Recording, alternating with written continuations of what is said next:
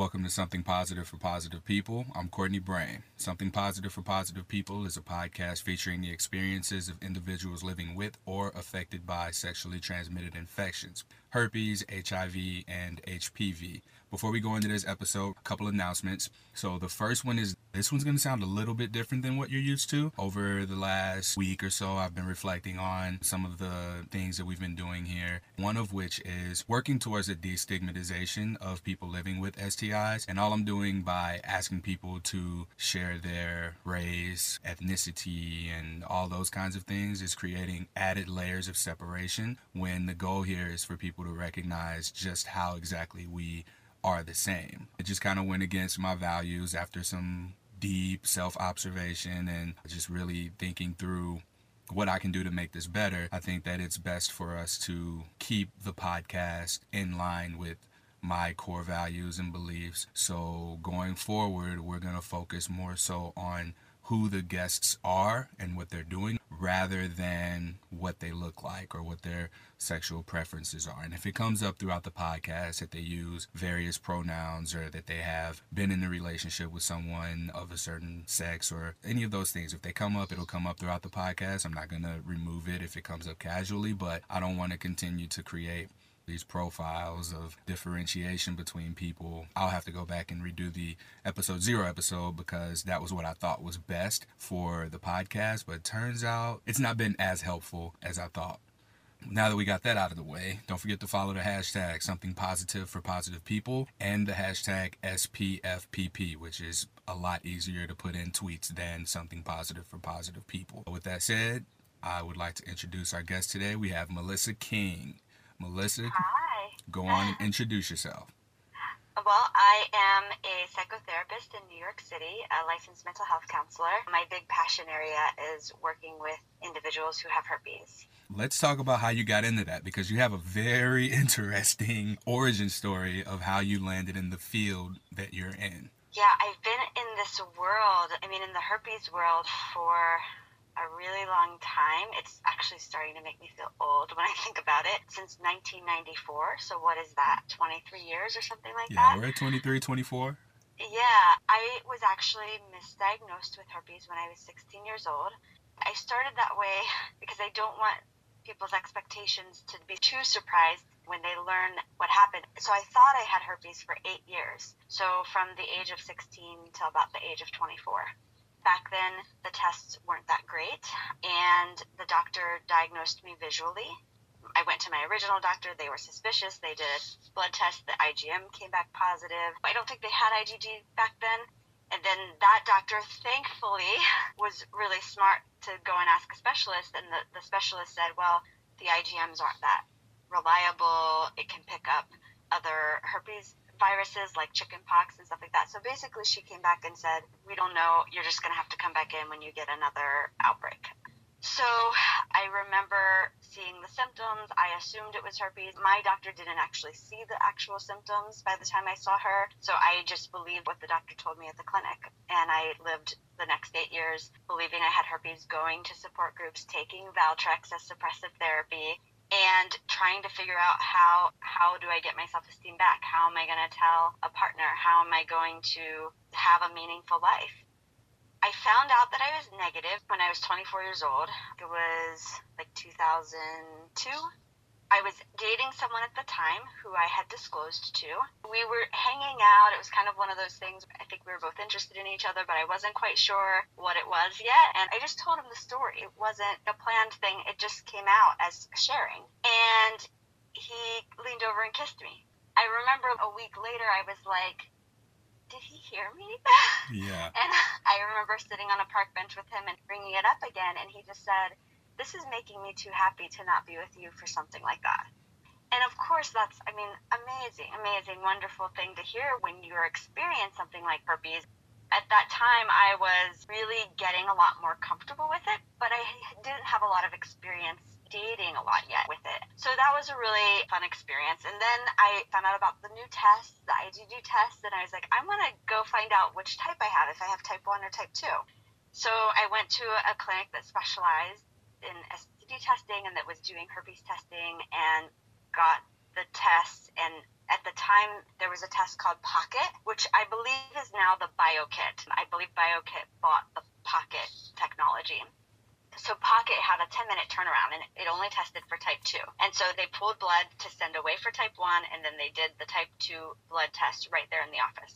And that came back negative and I was like, "Oh, okay, I guess I have type 1." So I went home and waited 2 weeks for the phone call. They finally call me and they say, "Your blood test came back negative for type 1." And I was like, "Excuse me?" Something must be wrong. And so you know, over the next year, I probably had, I, I don't even know how many times I did the blood test again because I was just like eight years of living my life one way. And it was really surprising to me.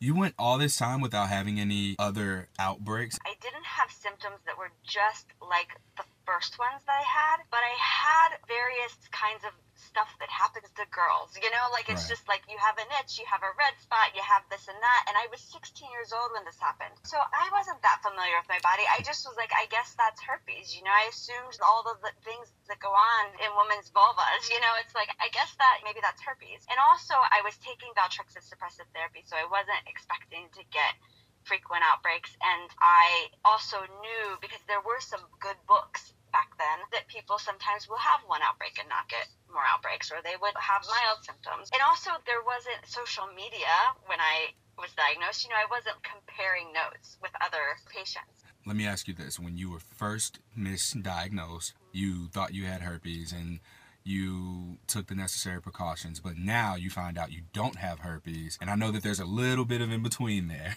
but right. when you found out you didn't have it, what was your yeah. response? other than just, whoa, this is a shift, it wasn't like this huge relief or anything like that because I had come to terms with it for the most part at that point. And so some people will say to me, you must have been so relieved. And I think after eight years, I was just like, this is just weird. You're like, um, now what? Like, who am I? right. I would never take those eight years back because it really pushed me to start looking at who I was as a person and my value as a person instead of a sexual being, which I think as a teenager, as a teenage girl, I, I felt a lot of pressure to be sexually attractive, and all the magazines were talking about how to be good in bed. It really made me stop and consider maybe I have to believe that my value is more than that, more than just what I have to offer as a sexual being. So I really worked on that, and I was at the point when I received the news that I was negative, where I was believing that herpes was just going to be the way that I weeded out people that didn't really care about me. And so I kid you not, one of my first thoughts was, how am I going to know if somebody really loves me now? That's interesting. I mean, it sounds so strange, right? But that literally was one of my first thoughts. That's such a positive outlook on it, too, because a lot of people go immediately to who's going to love me Whereas the other end of the spectrum on that is, well, damn, that goes my filtering mechanism. I was choosing people based on this. How are you going to respond to me having herpes? That's a tool for screening people in. And you've become so reliant on that tool. It's like, okay, now that I don't have this, what am I going to do now? Right. then I was enrolling in a program around the same time to do health coaching. I actually used to be an audio engineer, and I left that work to move to New York and study dance, which was kind of like a childhood dream. And I just wanted to give myself an opportunity to do it. But then I had to figure out how am I going to make money? So I had a lot of interest in nutrition and that sort of thing. So I went to school for wellness coaching and decided that I wanted to focus on the herpes population because it had been my community for so long. And at the time, I was especially focusing on women. Um, I wanted to help other women to get the accurate information more quickly than I did and kind of get on the road to healing and have support. I started doing coaching and I eventually formed a group. I was getting individual clients together a few times a year to meet each other. And then over time, I felt that wellness coaching was too limiting. I wanted to be able to go deeper and to be able to treat the mental health concerns that were coming up. Sometimes there was depression or anxiety and things like that. And I, as a wellness coach, I just didn't have the training or skills to be able to. So I was referring those people out, and those people had opened up to me about the story, and then they had to go talk to a stranger about it who might not know much about herpes. So I decided to go back to school and get my degree in mental health counseling. And so that's how I ended up in private practice, which is what I do now. And so I'm able to work with people who just are adjusting to the diagnosis to people who have, say, an anxiety disorder and the herpes diagnosis is really magnified, you know, magnified by the anxiety and ma- magnifying the anxiety. yeah, instance. yeah. So, do you see? I want to ask you a lot about your experience, and I know we're going to end up having to do multiple episodes here, but this is a really good place to ask this question. So, what's one of the most common um, emotions, or yeah, what are the most common emotions people experience who come to you with a new herpes diagnosis? I think that it's it's really like a sense of hopelessness about their opportunity for love. Mm-hmm. You know, it's a despair. Um, you know, a feeling like either my life is over or I'll never be able to fall in love. That's the initial. Yeah, I agree with that. Despair is a very good word for it, and hopelessness as well. When I was diagnosed, I think I was so distracted externally by, oh my God, who else did I give this to? I didn't really have time to go into the sadness and despair right away. Mm-hmm so it was more of like, I need to find out who else has this. And then when I made all my phone calls and everyone said no, you became like, worried about who you might have affected. Yes, that's where I was at that point in time, shortly after diagnosis. Eventually, it got to a point where I had my time to be like, oh man, you know, now dating's gonna suck. Mm-hmm. People have asked me, was there ever a time where you were just down about it? And I think that the repression of the emotion may have played out in other areas of my life because it to me wasn't that big of a deal until it came to me having to date again five years later because I was in and out of relationships at that point in time with people who knew and were okay with it. But then when I had to begin meeting new people or start dating, there was like a hidden anxiety. And in hindsight, I'm able to say the reason I would sabotage potential relationships was because I have herpes and I didn't want to have to have that conversation. Does that make sense? Mm-hmm, sure. You know, I, I think it's really encouraging to hear that your first thought was, how have I affected other people? Simply because while I work with men and women, I predominantly work with women. You know, a lot of the women feel like the partners who knew that they had it or who found out they had it because the woman got it did not treat them responsibly they didn't feel that their experience was cared for. And so the fact that you actually thought first, who have I affected, is it's just an encouraging thing to hear about.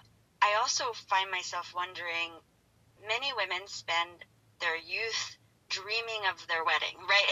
dreaming of relationship, right? And so I wonder how different perhaps it might be for a man versus a woman if that reaction of yeah. no one will love me might yeah. be more I more. think like I'm not gonna walk down the aisle, right, for a woman.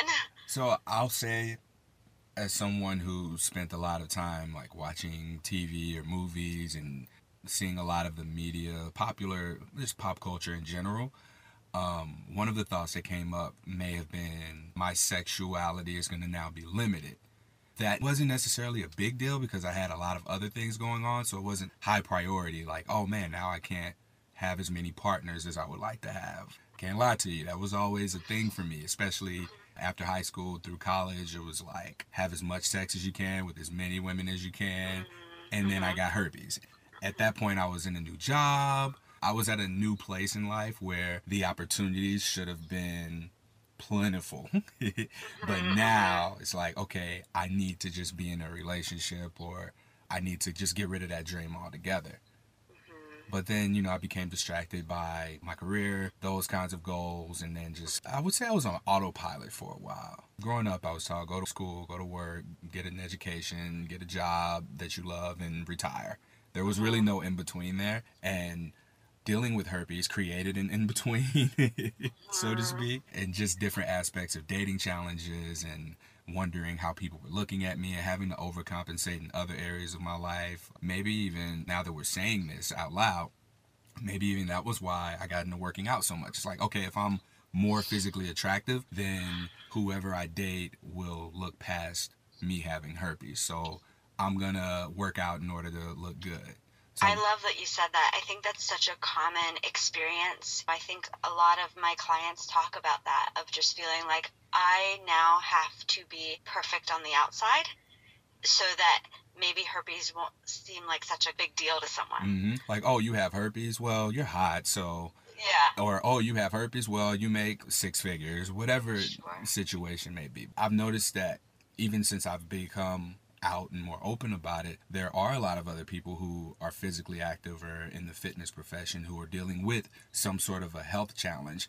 And of course being healthy helps with uh, minimizing outbreaks and in other you know physical medical conditions. It helps with those as well even with uh, mental health issues. So a lot of people who have gotten into working out it's good for them to do so not just from the perspective of oh i need to look good so that i can find a partner Absolutely. And I think also, you know, one of the things that I really work with my clients on is really building a sense of value in all the other things that they have to offer in a relationship. Yes. Because when you're in a relationship, I mean, I've been working with people who with herpes since 2003.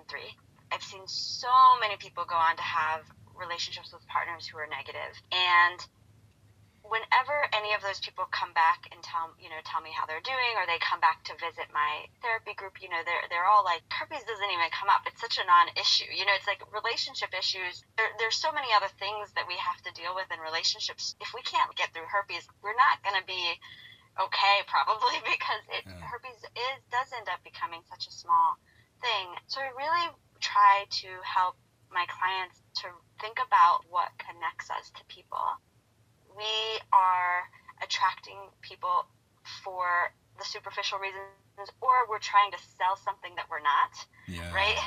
um, those relationships end up being fleeting right Mhm. and less satisfying also yeah um, you know regardless of what kind of relationship you're looking for Mm-hmm.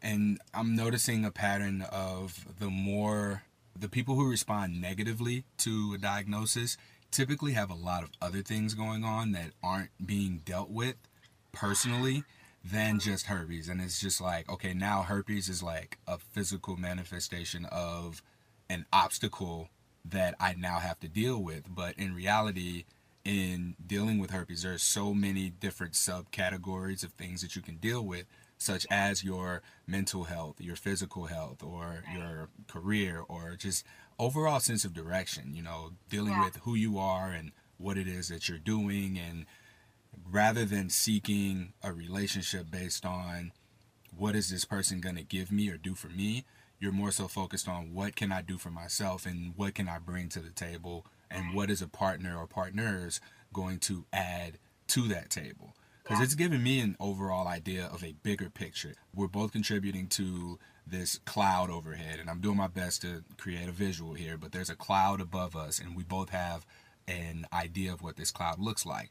I know what I bring to the table, you know what you bring to the table, and we're contributing that into this cloud over our heads so that we're getting out what it is that we need. So we're not setting our expectations externally on what are you giving me and what can I give you, but we're more so contributing to this overall bigger picture and we're getting what we need out of it by adding to it what we have to add to it. I hope that Right. made sense. Right, right.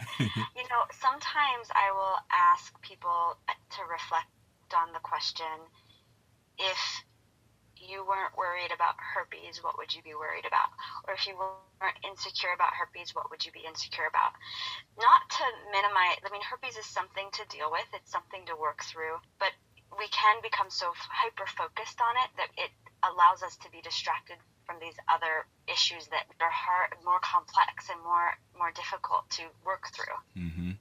A good question uh, is like, if not herpes, then what? Uh-huh. So similar Yeah. thing, yeah. I've asked people about that. I have to blog in very specific places when I'm asking these kinds of questions because I like to get feedback from people in the community. I want to make this podcast as useful as possible. So when asking a question like that, okay, if not herpes, then what?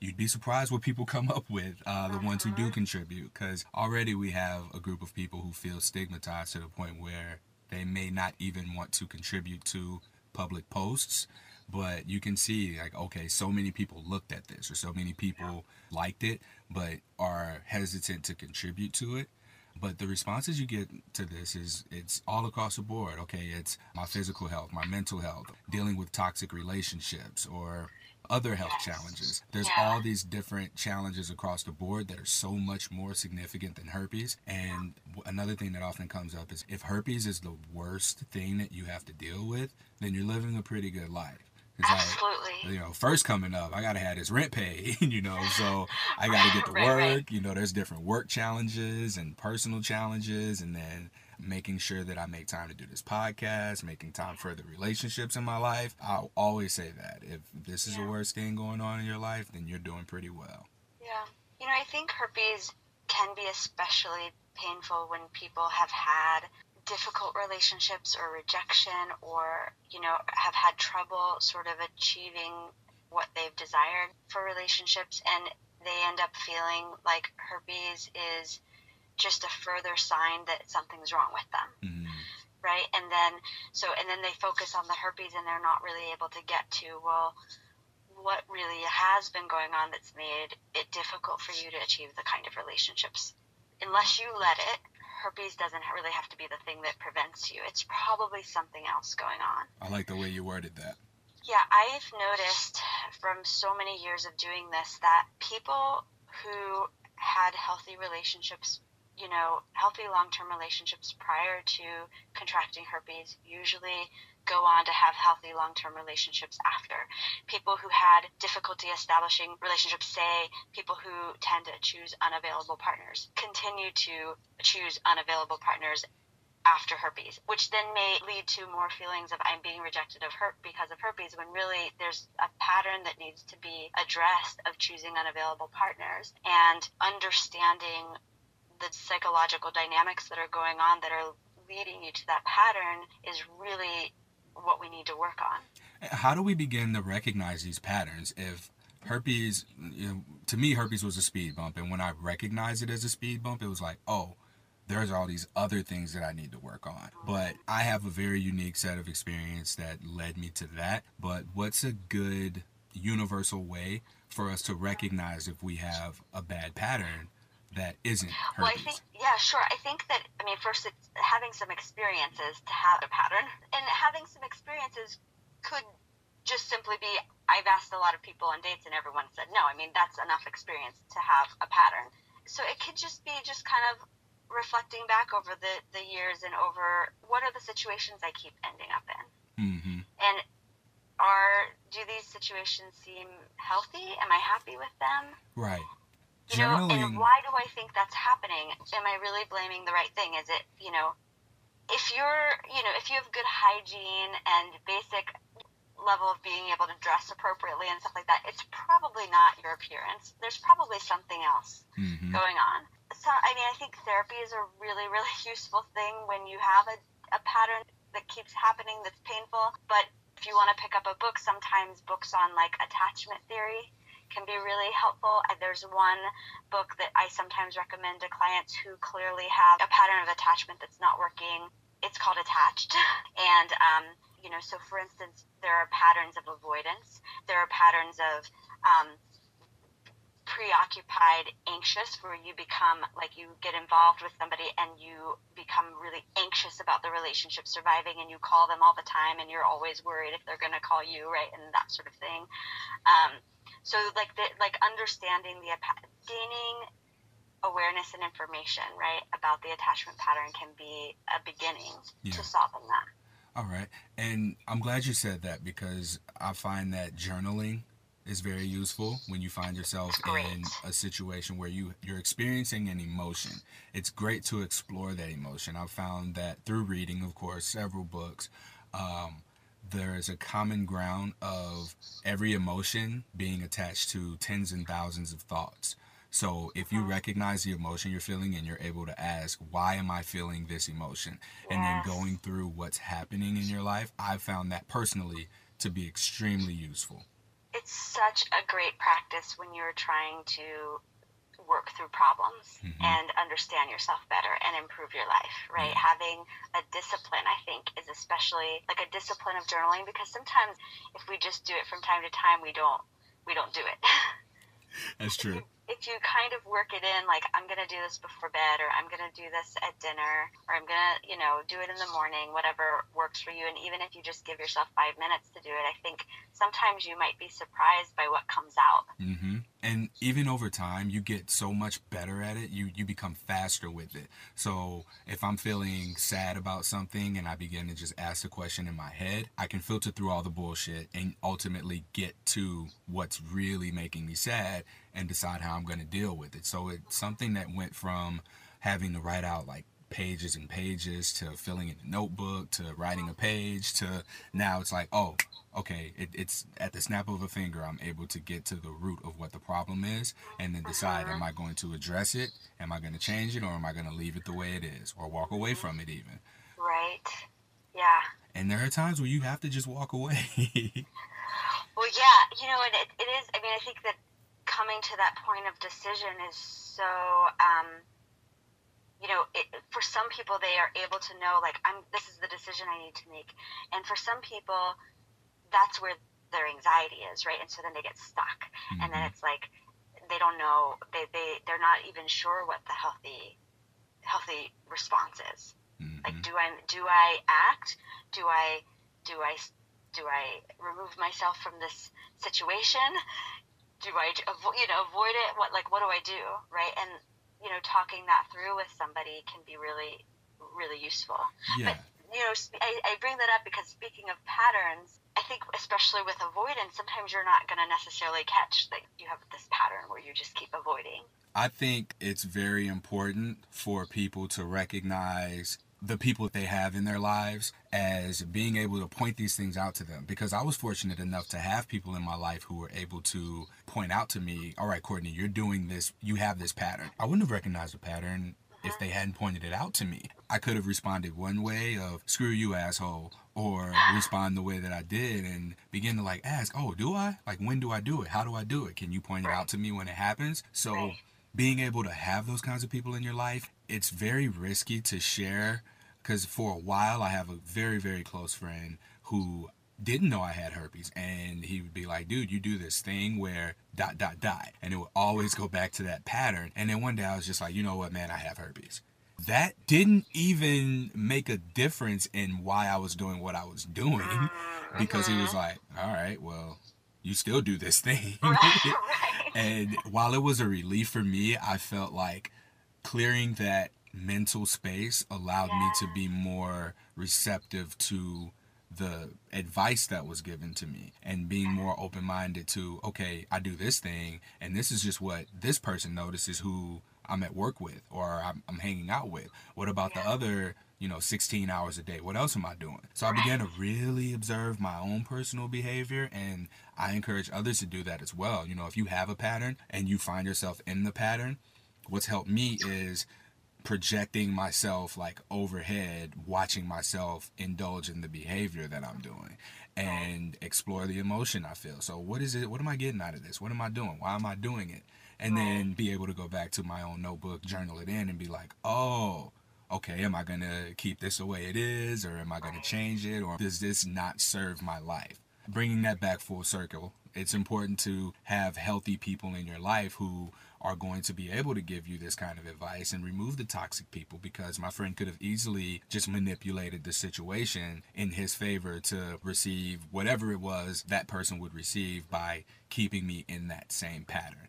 Yeah, and I, I want to speak for a second to those people who might be listening who are maybe lonely and maybe are shy or have social anxiety or are struggling to form healthy relationships, you know. And I want to just say that places you can start are looking for a therapy group. It doesn't even have to be about herpes, but that is a safe place usually where you can begin to kind of explore relationships. You just know you go there every Wednesday at 6 p.m. and you have that place, you have connection and people paying attention. And if that's not your thing, even just getting to a class, you know, I think having a pattern where you're going to the same thing every week can be, and that's something that I have to say a lot in New York because in New York, it's easier in other places because when it's small, people I think gather more. But here in New York, there's so many things to do. So I have to really help people to kind of find something, like find a home base and go every week. Because when you go every week, that helps you to build relationships, and those relationships are built on a shared interest.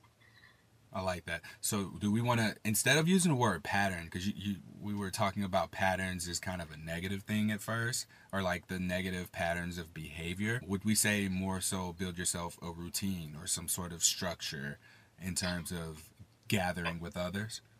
Um, well, when you said that feedback from others and getting rid of toxic relationships and forming healthy relationships, I think for some people it's really easy to do that because they have a lot of friends, right? And they're very they're extroverted and they just like know a lot of people. So I just wanted to encourage those people who might be sitting alone right Got now, it. listening to this, feeling like I don't even know how to begin. I'm glad like, you did that, because I, I yeah, and I I'm bad about that, like making the assumption that everyone's like me, and I think that that's a pattern that I'm I'm really yeah, trying to get out of. friendly and you, you make connections very easily. Connecting ain't easy, but I know that there were a lot of things that we wanted to cover, and I'm gonna have you back here again. You know, if time permits and we're able to get together more often. But I think that we've covered quite a bit from both of our ends on what we wanted to talk about. But was there anything specifically that you wanted to address in this episode that you think we can fit in? Because you and I can talk. Even when we were speaking on the phone, we spoke for quite a bit, and we have I so know, much you know, for us so to talk about. So many things are racing through my mind right now. I'm like, how did we get through all this time and not even touch on all those topics, right? well, we um, did. I think we've touched on everything, but uh, more specifically, I believe that one of the things that we talked about was a lot of your clients being female and needing to hear from a male perspective on dating because they feel like guys aren't available or accepting of their condition. Well, is think, that right? I think what it is is that a lot of the women that I've worked with would benefit from hearing from men who are really handling this in a healthy, responsible way. And that was one of the things that I got really excited about when I found actually it was a client of mine who sent your podcast to me. Oh, no way. Um, and I was just flipping out. I was, I, I, was like, oh my gosh, like I think the guest was Sean. It, you know, so it was two men. I'm like, oh my god, there's two men talking about this, and they're talking about it in such a mature, responsible way. And I had to share it with my other clients because I think so many of them have felt so discouraged by men who maybe they contracted herpes from and who did not handle it well. Most of the time it was they didn't take responsibility for it. So you're the reason um, that episode got so many downloads. uh, uh, yeah, that might be why. Mm-hmm. so, and then I also like really appreciated that you are a black man who is coming out about this because I have many black female clients. There's a lot of young white women who've come out about their herpes diagnosis, writers and comedians, and I think that's really great. But I think, you know, it's really important for people to be able to see people who look like them, right? Who are who are talking about this publicly. And so it was really exciting for me to be able to have someone um, to see that you were a black man and to be able to say to my black female clients, oh, here's somebody that looks like you, so different gender, but um, yeah. who's talking about this and putting his name out there and his face, right? Who's handling this responsibly. So the thing about that, I know a few other black men who are living with herpes and just, I would say, this isn't a big deal to them. It's just not as much of a high priority as it may be to a lot of people. You know, just like you said, as a black man, you know, we deal with a lot of things in society. Based on mindset, this can either be a hindrance or this can be one more thing that we really draw strength from and allow ourselves to move forward in life. Or it's just completely irrelevant. It's like, oh shit, you know, I can't have sex every now and then. I have to tell people I have herpes. It is what it is. And another thing is like a, a general man thing is to not go to the doctor really. so uh-huh. if there is something going on, it might be like, oh shit, that's an ingrown hair. I'm gonna see if it goes away in a few days.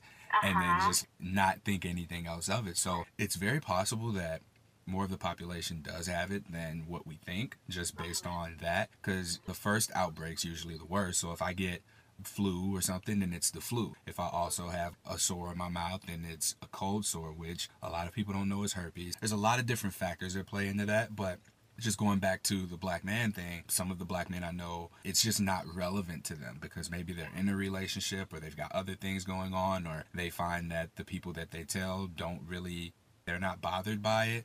You have to put yourself out there as well. So if this really does bother you as someone who's looking for a partner in general, not just black female looking for a black male. In general, you have to be willing to put yourself out there because there are so many people who are putting themselves out there and just not finding someone compatible for them. And it's not just based on ethnicity, it's also based on having herpes or being accepting of having herpes. So there's all these different dating groups, support groups, interest groups, and people just aren't able to find them we're definitely going to chat again. Um, we're at a good stopping point here. First, let's tell everyone how they can reach you.